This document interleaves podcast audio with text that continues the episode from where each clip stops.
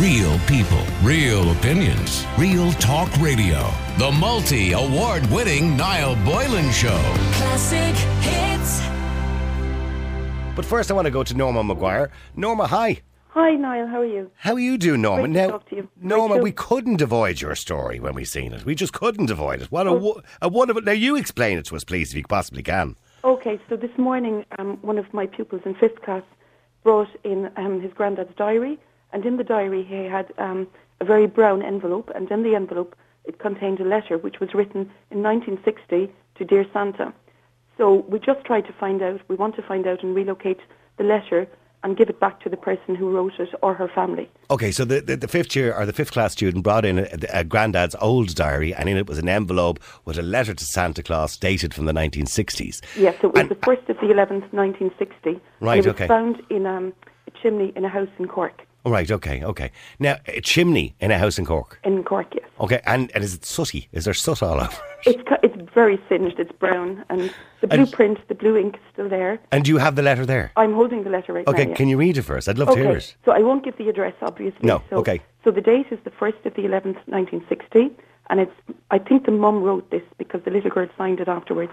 Okay. So it's dear Santa, please give me a jar and a bottle for my dolly, also a stick with a balloon on it, and a Rolls Royce dinky and a game of Ludo too. A happy Christmas, and her name is signed afterwards.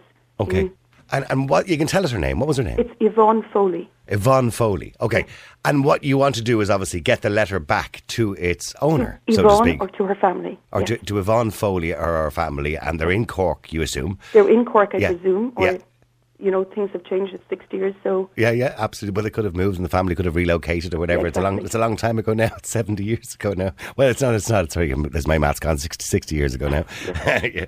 I mean, and uh, to think when you think about what she was looking for, I know it's just so a like game of Ludo, a balloon on a stick, and, and a bottle for her dolly, a bottle for a little plastic bottle for her dolly, a little Barbie doll, obviously, or whatever it was. Rolls Royce dinky cars. So Uh, my father used to buy me little dinky cars. oh great, Yeah, I remember that. And, and like that was such a small amount of things. When you look at what children get nowadays Yeah, yeah, of. Santa Claus, I mean, when you just see, I mean, how grateful young children were for the, the smallest of things in those days. It was it's that's actually really heartwarming when you listen to that.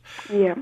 So I suppose the, the story, you know, the day started differently, and then the letter was produced. So all lessons went kind of scuppered, and we had, um, you know, you know, looking up, trying to find out this Yvonne Foley, and then we decided, look, we'll try on social media and Mm. see if we could relocate. And you know, we got onto you. So hopefully, if Well- Yvonne Foley or her family are listening, um, she was in Cork in 1960, and hopefully we can get the letter back to her. Well, I, I'm going to guess her age. Um, so if we work it out that she was probably seven or eight years of age, let's say okay, that's a so guess. she would be 67 or 68 now. Yeah, so six, be somewhere between 67 and 70 years of age, maybe, Mm-hmm. at this stage. Yvonne Foley, somewhere in Cork. And what was the the reason that they were bringing in these items into school? Was that was they kind of bring in something old, was it? Or It was, was th this little boy brought in his granddad's diary, Okay. and his granddad was working in Cork and in Cork City, and one of the guys that was working for him, I think his name is Ger, he found this letter when he was renovating a house Right. in Cork. Okay, okay. And it was just that he thought the kids would be interested in it and just thought. fa- well, it's a fascinating story. Yeah, it is a fascinating story. You know, It is. history for kids um, is amazing. And what was the reaction of the kids, by the way, when Oh, you. they're all ecstatic. I've four or five of them here now with me in the office, and they're here shaking. right, okay. And they all thought this is a wonderful letter, a wonderful piece of history, and yeah, it's it's and it's like just maybe you know the family, the, the story behind it to get the letter back to the, the family. So Mm-hmm. Yeah. it, would be a lovely thing if we could relocate who Yvonne Foley is or her family, and give them back the letter. okay. What's what's the name of the school and what's the name of your, your class? So sorry, we're in Glandore National School Glandore National School, yeah. in okay. West Cork. In West Cork, and all your are all your pupils there beside you? Um, they're, they're after legging it out of the office now because my other phone was ringing. right, right, okay, okay. Well, look, Yvonne Foley again, if she's listening in Yeah, Cork or if I any of her family. Address, somebody wants to contact you, Yeah. and we can give them the address, but you know, confidentiality. Okay, obviously, yeah, yeah, we want to be- obviously, but- look after that as well. Yeah, absolutely. But so Yvonne Foley, if any of her family are listening, maybe she might have children now and all at this stage. She may have children, any of her sons and daughters, or or Anybody, anybody yeah. that, that knows her um, uh, in that area and would know that her age roughly between sixty-seven and seventy years of age. That's probably a guess. She could be a little bit older, a little bit younger, maybe, but that's and a guess. Maybe I can just give you the, the second part of the, the address, which is Western Road in Cork. Western Road in Cork. Cork. All right, okay. Listen, Sound? it's a Thanks a wonderful million. story. It's a lovely story, and particularly this time of the year. And it's a nice story, and it would be great to reunite uh. Yvonne Foley with that particular letter. I'm sure she'd be delighted to be reunited with it. That's brilliant. Thank you so much All right, okay. Norma, thank you very much Take care. Bye bye. Norma McGuire, uh, there you go. That's a lovely story, isn't it? So, a letter to Santa Claus, written by Yvonne Foley when she was seven or eight years of age, back in the 19, early 1960s, the early part of the 1960s, actually, I think it was, uh, which would make her about 67, maybe years of age, if she was about seven or eight at the time when she wrote that letter, looking for her balloon on a stick and her uh, bottle for her dolly and a Ludo game. Oh my gosh, they were the days, okay? They were the days. Of course, Santa Claus's sleigh wasn't as big in those days and, and he couldn't carry as much, you know, and times were different. Little boys and girls didn't get as much as they would nowadays, I suppose. So they, they were happy for the small little things that they got. So, if anybody knows her, particularly around the Cork area, now again, the family could have relocated over the last 60 years. Um, you know, the generation of the family could have relocated. Uh, they could be anywhere in the country. But if, I suppose you've just heard Western Road there as part of the address. We don't want to give out the full address, but you'd have a fair idea uh, if you knew the person. We would love to reunite them with the, the letter. By the way, Paul mentions as well, Niall, he says, I would say she's younger than 67 because if she was eight, she would probably uh, would have written the letter herself uh, because obviously uh, Norma mentioned the letter was written by her parents and then signed by her. Uh, that's why I think she might be younger, maybe only by a couple of years.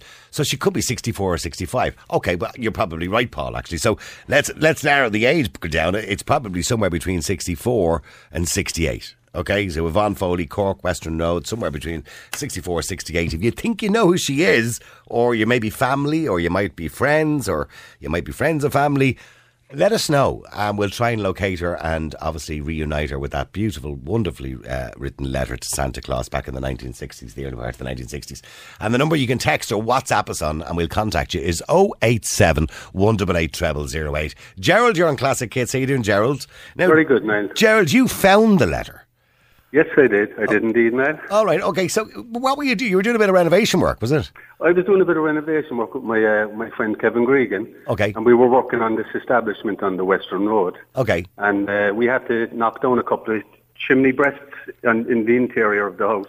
Right. And um, what happened was I was I was kango hammering this particular fire breast downstairs, and I as I was as I proceeded to kango hammer through it, there was a big crack came in the blockwork, and I saw a little piece of paper sticking out. And to be honest with you, Niall, instantly I knew it was a letter to Santa. Believe it or not, Because, of I course, used- a I lot, a lot of them would have put the letter up the chimney. Correct. Yeah. Because I, I used to do it myself, and my siblings used to do the same. We'd wait for the for the flames to go and for the smoke Yeah. to ensue, and that would take the, the letter up the chimney. So I knew straight away that it was a letter to Santa. So when I took it down, I couldn't believe that this thing was actually intact and it was in an envelope. Because there's probably been fires lit over the uh, over the years, uh, and obviously didn't damage it. Yeah. I could not believe it, and there was a little singe on it. So I, I called Kevin and I said, Kevin, you've got to have a look at this because this is going to be something special. And uh, proceeded to open it, and both of us read it, and we just thought it was the most beautiful thing that we'd ever found on, a- on a construction site.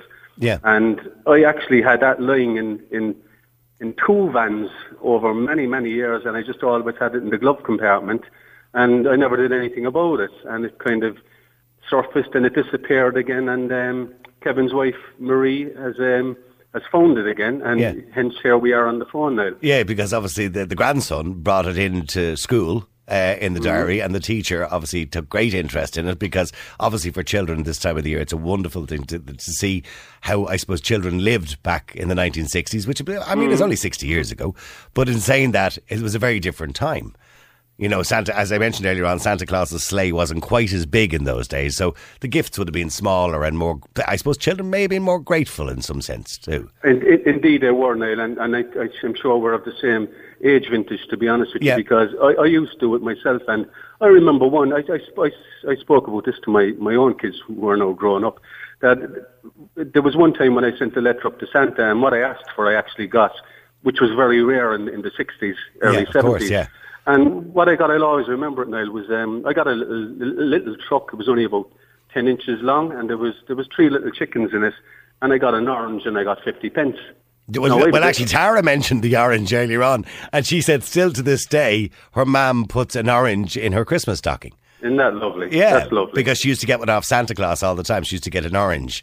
Which Yeah. uh, so there must be some tradition in the orange. I don't know what that's about. It's, it's an Irish thing, I guess, but that would that would primarily be put in your in your in your stocking on the side of the bed that you'd probably affix with a thumbtack if if you had thumbtacks back then. But it, you know, the, the presents were very limited, and I remember. Oh, I sure remember that you talk about the truck, and and a lot of those things. I remember getting a plane once one year. It was like, and it had engines on it which lit up. You put a battery in it, but it, it was Mm. made of tin. Now, if you saw that nowadays, there is no way any safety guidelines would be passed. it would rip the skin off you because the tin was so sharp around the edges and everything.